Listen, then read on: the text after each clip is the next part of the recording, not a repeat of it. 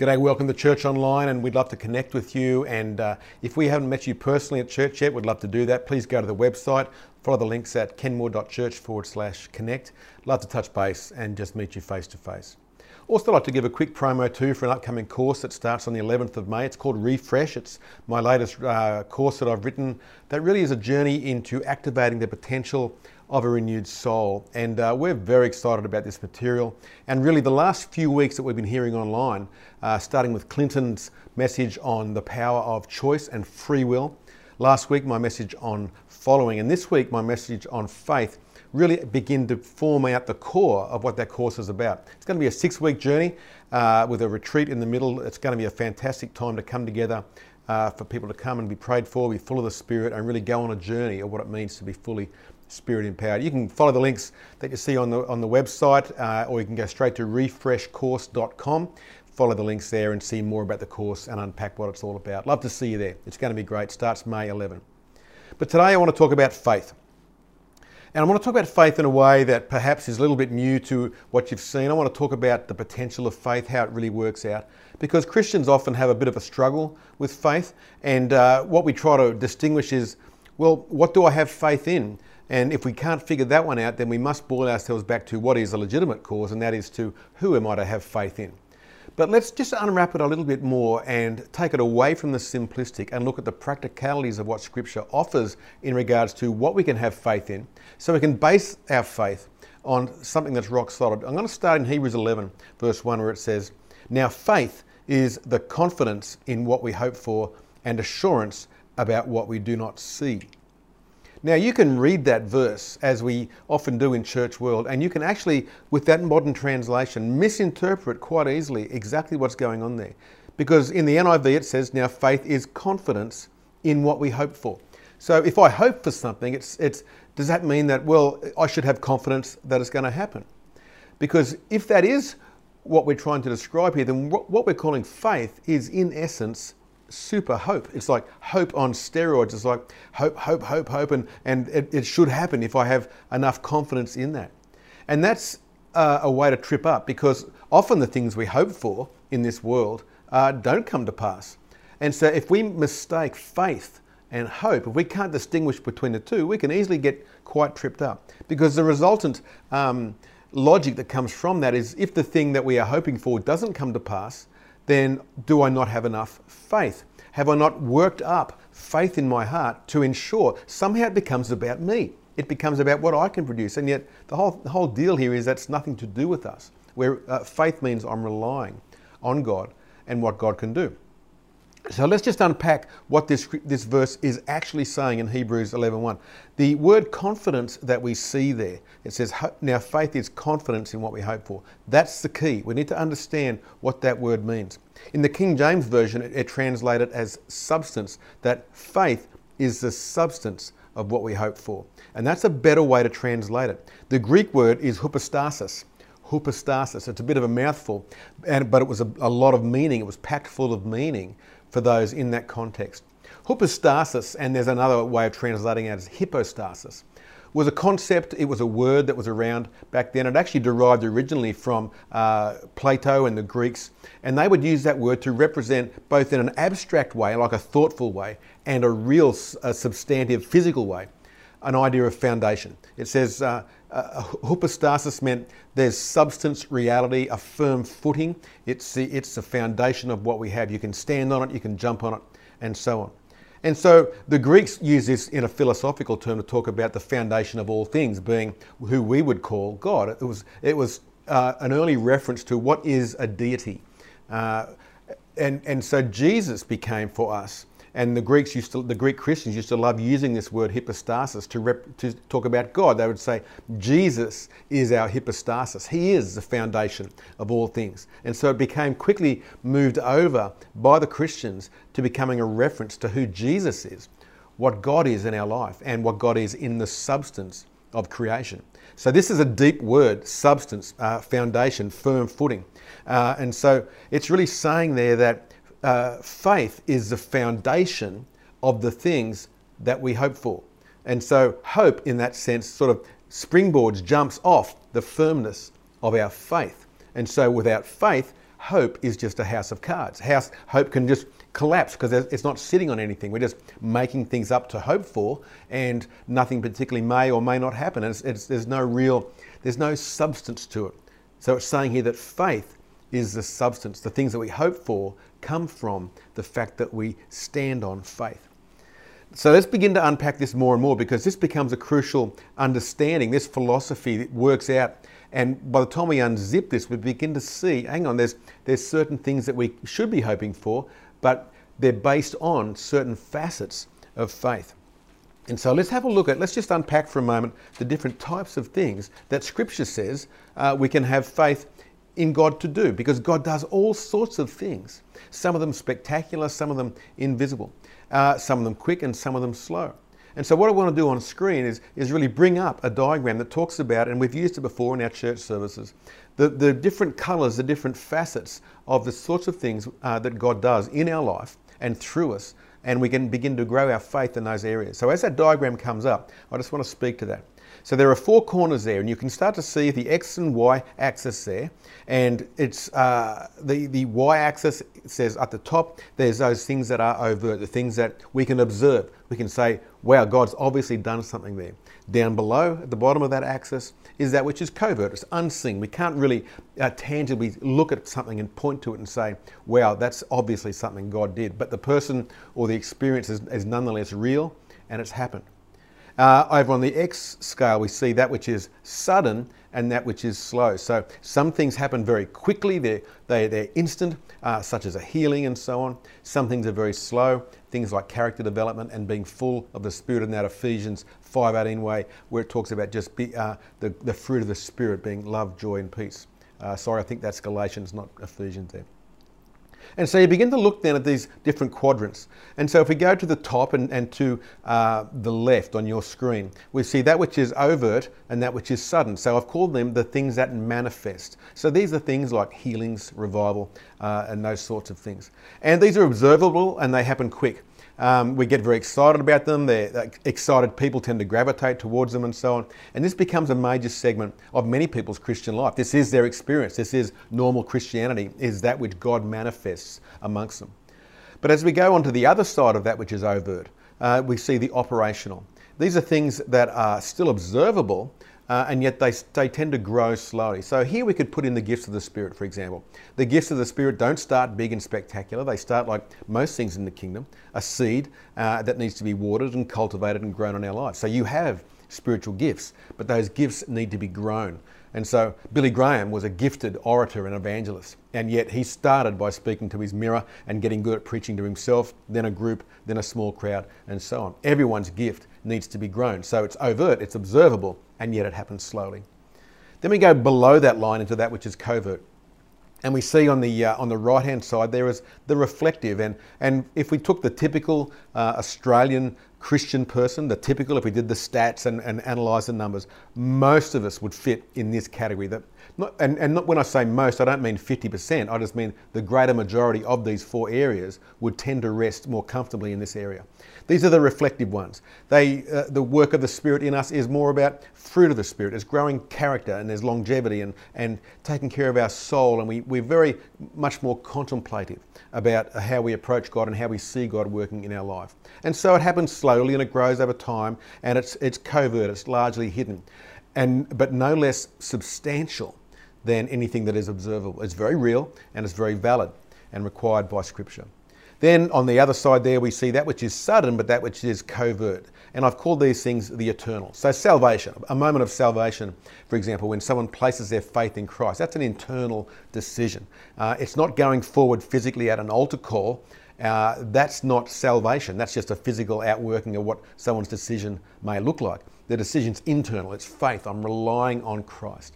And so we see these areas where salvation and, and spiritual deliverance and the adoption into God's family to be a child and a co heir, these are immediate, but they're uh, predominantly unseen. They may have fruit come from that, but the actual work is invisible. So, this is an interesting uh, way to break up the different things that God does in our life through His Spirit. And so we can begin to build faith that God will do these sorts of things in our life. Okay, that's fine. You've probably seen that before if you've been watching some of our stuff. But now let me overlay what happens when normal human beings like you and I gravitate to that which is most comfortable to our personality type. And I'll overlay here the disc profile. And you may have seen this in your own dealings through life. It's a personality test, it's a very simple one. Uh, some would argue maybe perhaps a bit simplistic. But it talks about four different types of personality the dominant, the influential, the supportive, and the cautious. And you'll see how those personality types overlay very clearly uh, upon the different facets that we gravitate to or that we see God working in our life. And so you'll see on the top left hand side there the dominant the dominant people there work where we would say the manifest work of God is. And you'll see people who have this dominant personality type, who they're the, they're the extroverts and the task oriented ones. They'll be going for it. They'll be going for miracles. They'll be going for salvations and revival and all that extravagant stuff. And, and, and that's almost like it's a project. It's almost like it's a task. Let's get there. Let's push forward and so on. Interestingly, if you do the stats in Australia, the personality types that would fit that segment are only about 9% and, and the predominantly uh, balance there between male and female is that more males are like that than females. And so, what that would say is if we're working with God, only 9% of, of Christian people will feel in their comfort zone working in that area of life. That's why you'll only see a small sector of churches, for example, who will focus and see this sort of stuff as their predominant exhibition of what it looks like to have faith in God, uh, because it will attract people of that personality type. More into that in a moment. Then we'd see the other sector on the other side there is the influential. Uh, um, they're people who are they're outgoing and yet they're people oriented. And these they gravitate more more easily to the spiritual gifts and so on. Then below the line we see the supportive. These are the more reflective people, the introverts, you know, the, the normal people who just like to chew on the word of God and so on. They're the quieter types. They're still people oriented uh, and yet they're more reserved than outgoing. And then on the, on the left, we see how the disc profile describes those who are called cautious. So they are more task oriented than people oriented, but they're more reserved than they are outgoing. So they're introverted and task oriented. Normally, we would call them the melancholy types or, or those who just like to get, get in and just do the job done on their own with no one else around. And so, what we find in church world, in Christian world, is that people will, of these different personality types will more naturally find themselves exercising faith in an area that matches their personality type. So, as I said, 9% are dominant types, and it's a fairly even spread of the other three, say about 30% each. Oh, does that work out? 25 to 27% each of the other ones uh, that will uh, gravitate to those other quadrants. I think my math was out there, but you get what I'm saying.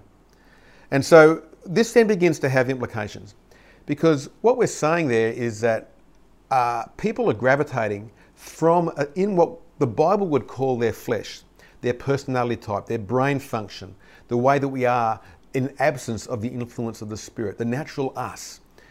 We are working and having faith more naturally for areas that suit our personality type. And so, what that means is uh, those of us who would uh, gravitate to one segment more than the other, we can't viably say that is true encompassing spiritual maturity. It's following the Spirit, sure, it's having faith uh, and working with the Spirit in that area, and yet there is more for us to work in. And for us to engage in all those four quadrants requires us to have faith and the Spirit to take us beyond what our flesh can do, what our flesh will gravitate to. Because if we look, for example, at the life of Jesus, where was he on these quadrants? He was dead center, and not only dead center, he was he was had a big radius in the whole lot. So he was very happy to work in power and miracles, very happy to reflect with God, very happy to operate in the gifts of the Spirit and, and so on, work in deliverance. So he was operating in all four areas all the time. When it comes to the disciples, we'll find that their personality type gravitated to one or the other, but the, the group, the group, the local churches that sprang from them, there was a very even mix of all those facets working within the fellowship. So a healthy fellowship uh, and healthy Christians should have themselves working closer and closer to the centre and then growing the radius, I guess, of, of expanse of where we work in those gifts uh, as we grow through our faith. And so we're called to grow our faith. Remember, we're talking about faith. We're talking about uh, hypostasis, the foundation of hope.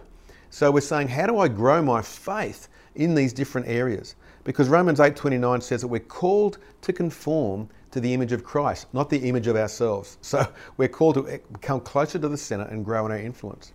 2 Corinthians 10:15, Paul says a very interesting statement. He says, "Our hope is that as your faith continues to grow, our sphere of activity among you will greatly expand." So as as our faith grows, that the sphere, that circle gets broader and broader in what can be done. So what does it look like to grow our faith in these different areas? This is the, the million dollar question. Well, let's return again to this whole idea of hypostasis, the, the foundation. Because only as the foundation of our life grows uh, will we see more and more access to all of these areas.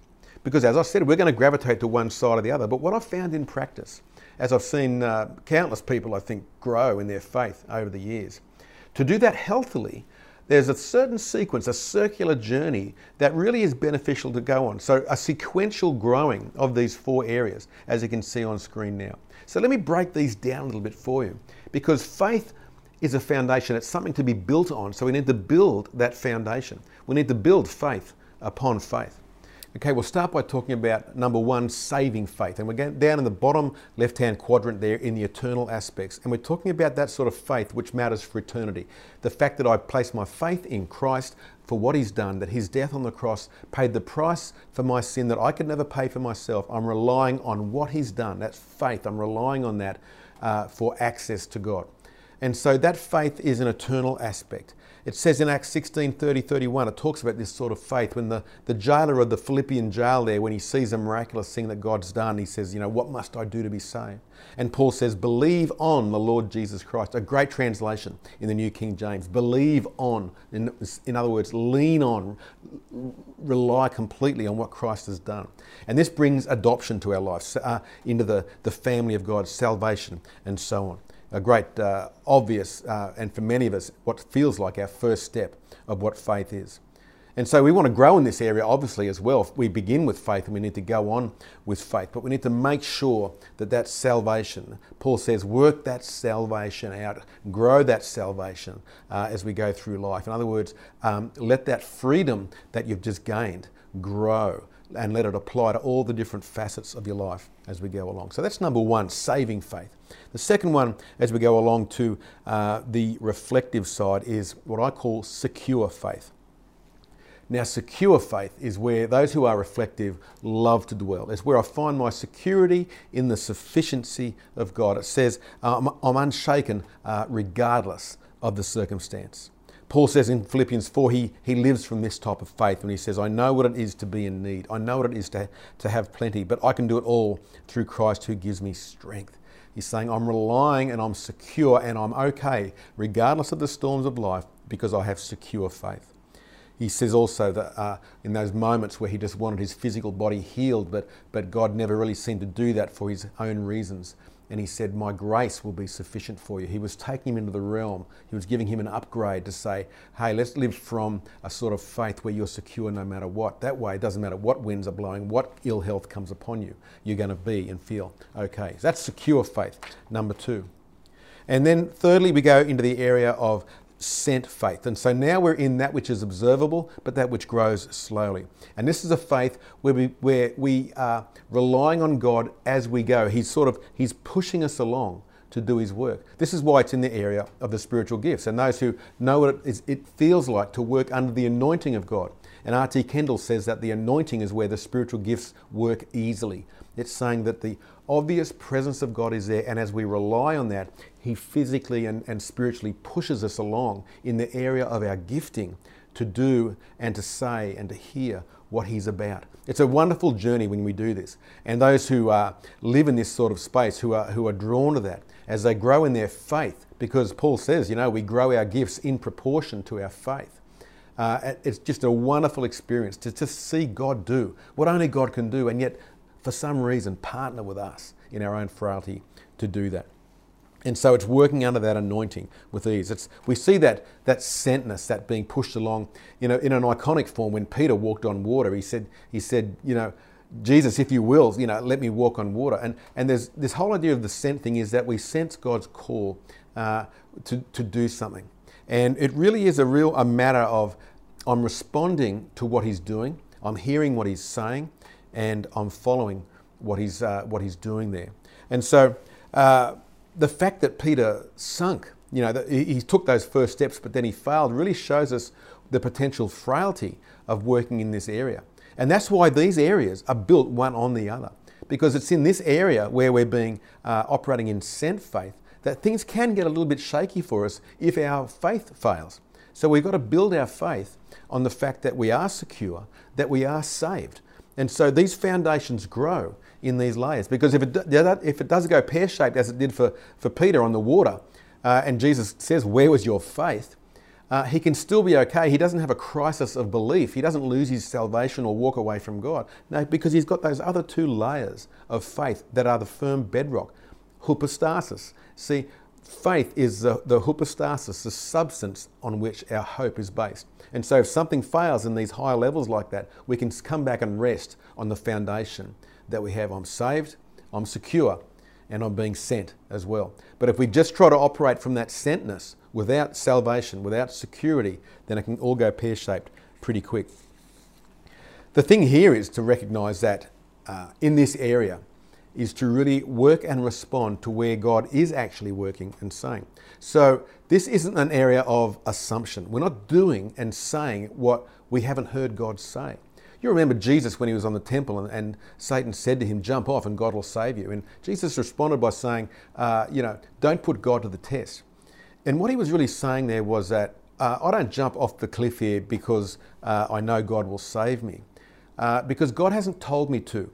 And God hasn't said uh, that that's the way it's going to roll out. What the devil was putting before him was assumption. And sometimes we can work off assumption and call it faith. This is where uh, hope gets derailed sometimes because we might read a scripture of, of Peter walking on water and go, well, if Peter did it, we can do it. It's in the Bible. Why don't we apply that?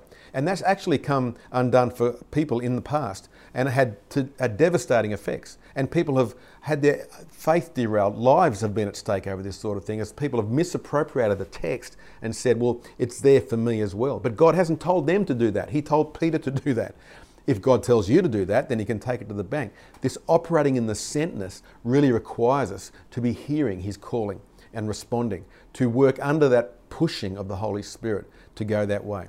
So it's a very interesting phase and it can only be grown on our salvation and our securedness in God. But it's an exciting place to live and it's a sequential way to grow our faith.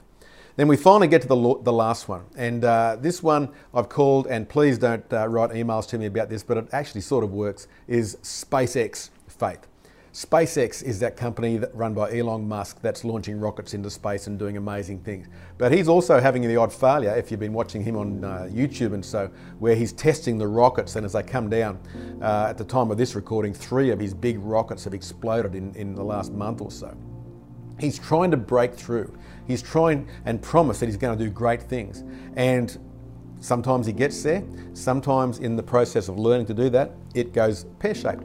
And so this is what SpaceX faith begins to look like. And remember, these, these three elements of faith, uh, sorry, this area of faith is built on the three that went before it. But this is the sort of faith that has belief for, you know, extravagant miracles, extravagant healings, salvation for nations at a time. It's launching out. And, and I'm sure God smiles on the, on the audacity of the believers who just say, God can do anything, let's go forward. And it's, it's SpaceX faith. And yet, He may not have directly said or promised that He's going to fulfill the thing that we hope for. So, this is where we begin to bridge from faith now into hope.